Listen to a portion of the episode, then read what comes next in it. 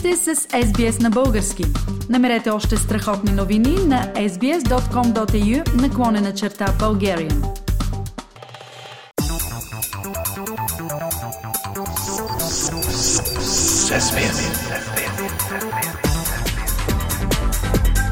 Акценти на седмицата.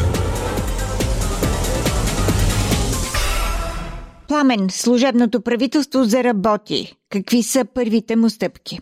За сега всичко е в рамките на очакваното, Филип. Това не значи, че действията на кабинета Галаптонев, разбира и на президента Румен Радев, са някакси неутрални. Не е неутрална, например, спешната замяна на областните управители, назначени и преди това от кабинета Петков. Те веднага бяха заменени с хора, които са или бивши военни, или бивши ченгета. Има също индикации, че този кабинет ще опита да върне страната в руслото на един уж по-спокоен диалог с Русия. Какво имаш предвид, като казваш има индикации? Преди да стигнем до първия факт, който се съдържа в едно изявление на новия външен министр Николай Милков, да напомня нещо, което не се отрази много от медиите тук и не развълнува обществото. Над месец след като България изгони 70 руски шпиони под дипломатическо прикритие, руснаците отвърнаха на удара. Но отговорът е далеч от заканите им. Кремъл изгони трима дипломати и 11 служители. Те обаче работят в българското консулство в Екатеринбург, а то и без това се закрива. Това е поредно доказателство, че когато в наглото си поведение Русия срещне твърд отпор, тя не знае какво да прави и обикновено не прави нищо особено. Добре, Пламен, ти каза, че тази тема не е развълнувала българските медии и обществото. Защо? Вероятно по три причини. Първата е всъщност слабия отговор от руската страна. Втората е точно заради извода за ефективността на достойния отпор на руските действия. Руското лоби тук, което е доста силно, предпочита вношенията, че ако разсърдим Кремъл, той ще ни накаже тежко. А ако не ни накаже, то е защото руснаците ни обичат великодушно. Третата причина, Фили, е в желанието, точно в желанието на служебното правителство да се върне към това, което опитва да пробутва на всички българи като добри отношения с Русия. То ясно беше заявено от новия външен министр Николай Милков. И какво по-точно каза външният министр? Милков не коментира изгонването на 14 български дипломати пряко, а само заяви. В този деликатен и за двете страни момент една по-голяма въздържаност няма да навреди. И да, той има предвид въздържаност от българска страна, макар че Русия трябва да бъде далеч по-въздържана в отношенията си с България, за да очаква реципрочност. Пламен, а какво прави Русия? Да смяташ, че нейното поведение е невъздържано? Ами да припомним, Фили, агенти на руското главно разузнавателно управление опитват да убият български търговец на оръжие, взривяват оръжейни складове, превръщат София в Балкански център за руския шпионаж и подривна дейност. През това време руският посланник Елеонора Митрофанова размахва пръст на законното българско правителство и се държи точно като генерал-губернатор. И пак през това време Газпром пък едностранно спира газовите доставки като наказателна мярка за България. И това мисля, че стига Фили, макар да имам още много факти.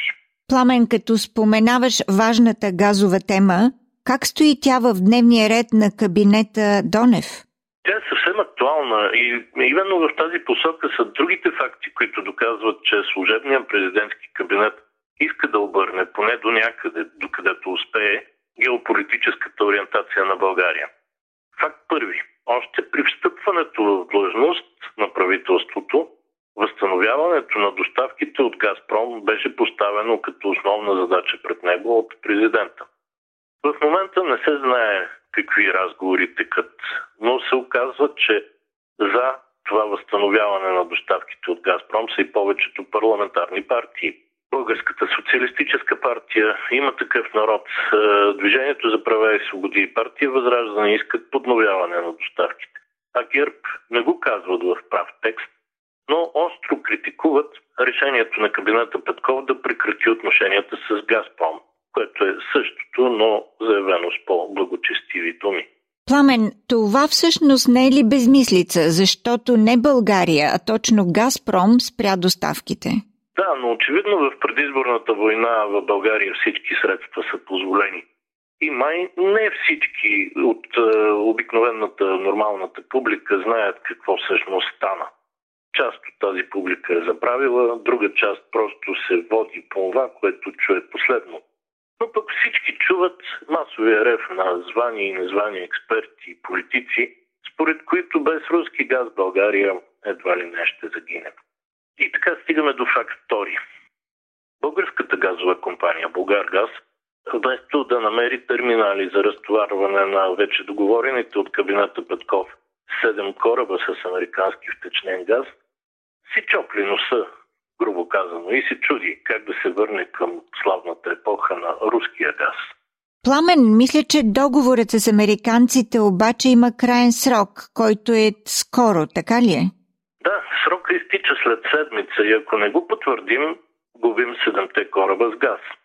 Но явно мозъците на българските газови търговци са се втечнили от жегата. Онзи ден шефа на Българ газ призна, че през април, когато руснаците спряха газа, в фирмата са възприели това като шега. Явно тези експерти никога не са чували, че за Русия газа е политическо оръжие, а и продължават да не го знаят, въпреки шегата.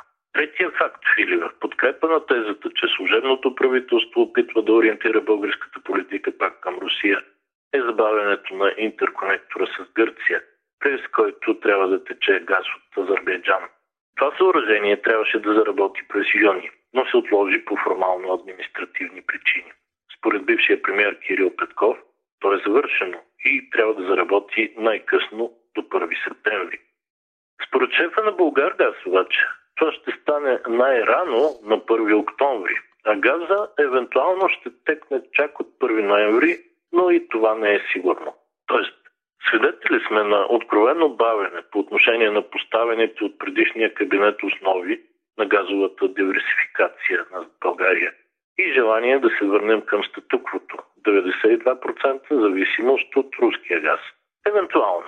Разбира се, ако Газпром благополучно ни изслуша, ако нарушим а, общото европейско решение, ако загърбим националното си достоинство, като започнем да плащаме газа в рубли, ако не намерим други източници на газ, които всъщност са изобилни на пазара. Политически акценти на седмицата с Пламен Асенов. Искате да чуете още истории от нас? Слушайте в Apple Podcast, Google Podcast, Spotify или където и да е.